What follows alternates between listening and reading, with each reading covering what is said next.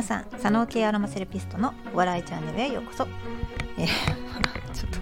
朝から噛んでますけれどもねこれね。あのアロマセラピストアロマセラピストっていうのがなかなか言えないってどういうことみたいなね。アロマセラピストであり和製油と自然派化粧品のセレクトショップミューズネストのオーナーでもある私ミユがアロマセラピーの知識や健康雑学などを笑いを交えてご紹介するチャンネルです。クラブハウスではコンミユとしてですね、まあ、ニックネームコンミユとして、まあ、和製ワイワイ会ここだけでバージョンをですね、まあ、お昼の休憩時間ぐらい12時5分からですね30分程度おしゃべりしてますのでよろしければ遊びに来てください。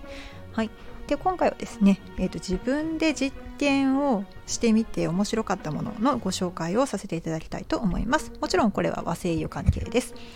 えー、私が自分の肌でですね実験をしたものなんですけれども、まあ、何かというと黒文字を使ったアイクリームですね。でこれはあのとある業者さんとある業者、まあ、生産者さんからあのテスターとして送られてきたんですよ、まあ、つまりモニターですよね使ってみてどんな感じっていうようなあの まあそのねテスターの量が フェイスクリームレベルで送られてきてちょっとびっくりしたんですけど、この容量ありがとうございますみたいなね。まあ、アイクリームなんですけれども、あの、ね、あの私の場合はですね首のしわとかもまあちょっとね寝相というか、まあ、あのうちおちびと一緒にね寝てるとねあの面白いことにおちびはどこまでもお母さんを追いかけてくるというか ベッドから落とすぐらいの勢いでゴロゴロゴロゴロこう追い詰められるんですよね。うん、でその追い詰められながら、まあ、蹴られたりとかもねするので私はあのー、左を向いて寝るっていうのがもう高齢になって、まあ、そうしないとですね右を向いて寝てた場合右に寝てるおちびからかかと落としを顔面に食らう可能性が高いわけですよね。本当に高い。ですのであの左を向いて寝るっていうことで左側に結構ねあのシワが寄ってるんですよ。首のシワが。もう嫌やわほんまに。この年になったらシワ取れへんやんって思うんですけどね、まあ、しょうがない。これねお母さんあるあるだと思うんですけれども。はい。で、まあ、このねタイミングよく送られてきたアイクリームなのでおよしと。私のあのカラスの カラスの足跡作って待ってますとか言ったらあんたのあなたの年齢でそんなにシワあるみたいな感じのことを言われたんですけどいや、うん、まあ笑いじわってね結構ねその人によっていろんな出来方するじゃないですか。でまあはっきりと映るものなのでまあいい実験対象だなと思って、まあ、しかもアイクリームなんで目元のですねカラスの足跡の部分と私の場合はその大量に送られてきたのでありがとうございます。あの首元にもですね塗ってみました。で何をしたかっていうと,、えーと、肌ログっていうねあのアプリがあるんですよ。肌ログ。でこれ、えっ、とドコモが提供しているアプリで D アカウントを作らないとあの利用できないんですけれどもただめっちゃ面白いしただやしあの何て言うんですかね。まあ自分のその肌状態を見ていくのに結構いろいろ見てくれるから便利なアプリでしてでそれを使ってえっ、ー、と大体朝洗顔してで化粧水乳液とかで整えてでそのアイクリームをデデデンと塗ってでその後まあ、しばらく歯磨きとかして着替えとかしてからですね。えっ、とまあ決まった場所で決まった照明で同じような角度で肌ログで写真を撮り続けたんですよ。うん、そしたらまあ あのそのアプリなんでねすごくそのその時の何て言うのかなブレはあると思いますよ。ブレはあると思うんですけど、えっと、平均的に私の肌年齢なんですけれどもだいたい実年齢よりは5歳ぐらい若いという結果が出ました。で黒文字アイクリームはねちゃんとね1ヶ月ぐらい使ってみての平均値を取ったんですよ。そしたらねマイナス5歳ぐらいの肌になりました。という個人の感想です。はいこれよくある。前回ねこれにいいよって言って打ったらあかんよっていう話をしたんですけれどもあの一応これはあの個人の実体験としての報告ですっていうことで人によってはだってあの全然ね効果が違うかったりしますから、うん、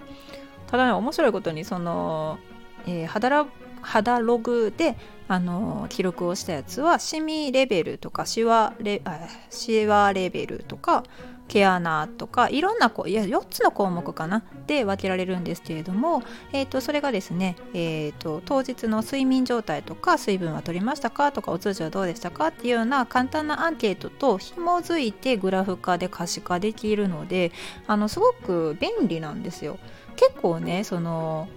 体調記録のアプリっていうのはあると思うんですけれどもそこに肌の調子とかねシワとかシミとかって 計測できなかったりするじゃないですか。つまりその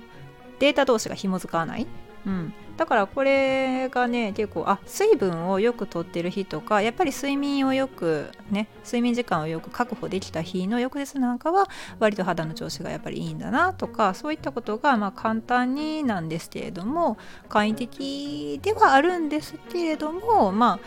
ああの自分の中でこう納得できるというかあなるほどねと。あこういう日はやっぱりちょっと肌荒れするのねみたいな。そういったことが分かるんですよね。うん、本当はそれと,、えーと、女性なので、まあ、女性の肌診断であれば、えー、月経周期なんかですね。そういったものも紐付けできたらいいなと思うんですけれどもこれがなかなかねなんかこう全部を網羅しているアプリってなかなか出てけえへんなって思うんですよ。例えば私は iPhone ユーザーなんですけれども何て言うのかな。あのヘルスケアアプリってあります。アプリというか、うん、ヘルスケアの機能があるんですよね。でそこにはいろんなアプリからこう吸い出された健康に関する情報が、まあ、概要としていろいろ載ってるんですけれどもいまいちちょっと使いにくいんですよね。でわざわざ私は、えーと、例えば月経周期であれば P トラッカーを使っています。というのは P トラッカーの方には、えーと、その日にあった症状をですね、まあ、自分でカスタマイズしてボタン1つで、えーと、3段階のレベルに分けて登録をすることができるんですね。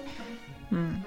だから、えー、とこの日は例えば頭痛がひどかったとか肩こりがひどかったとか、まあ、吐き気があったとかあと、まあ、生理痛ですね。月経痛がひどかったとか薬でそこにメモができて、まあ、薬を飲むとか飲まな飲まなか飲まなくてもいけたとか、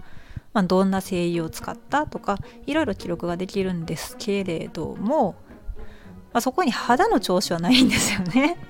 もうなんかもうこのなんやろう全部お金得てくれるアプリ開発してほしいなっていうか多分肌ログにそっちのデータを連携させるっていう方が簡単やと思うんですよ。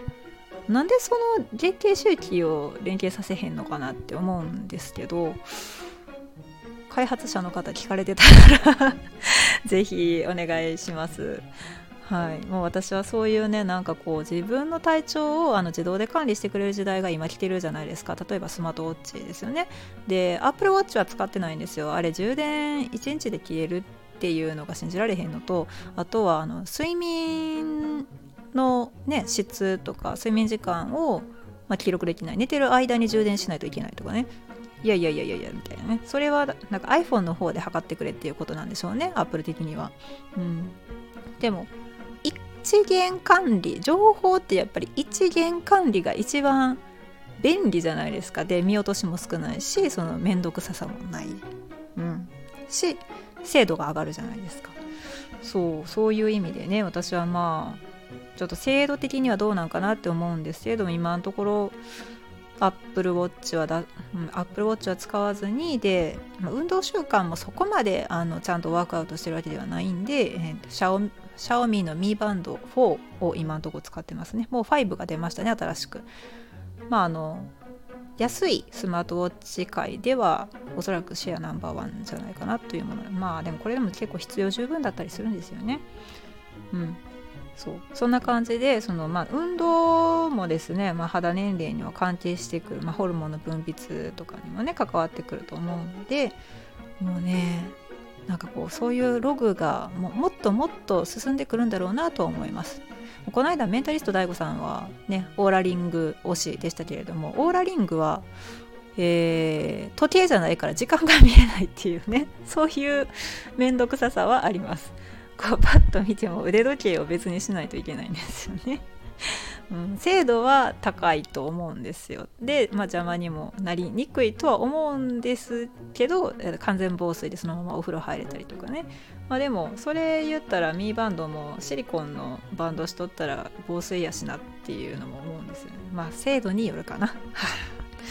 とにかく何やろう結論。まあ、自分で実験シリーズをして楽しんでいますっていう話なんですけれども。何かねそういうふうに継続的に観察をするっていうのはアロマセラピーの世界でも例えば何々の精油を使った場合自分の体調はこうなったとかいうねそのログをつけておくとあの傾向が分かってきますよね。傾向と対策、うん、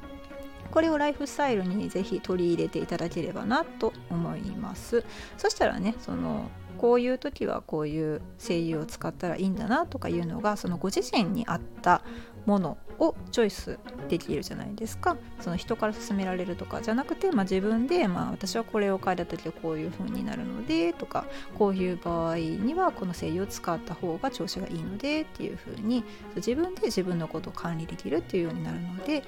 うん、おすすめです。話はあんまりまとまってないですけれども今日はこの辺で、はい、今日はですね、まあ、またこのなんだろう肌ログとか、まあ、その継続的観察が必要だよっていう話がですね、まあ、少しでも皆さんの役に立てれば幸いです。はい、和製油と自然派化粧品の専門店ミューズネストのみゆでした。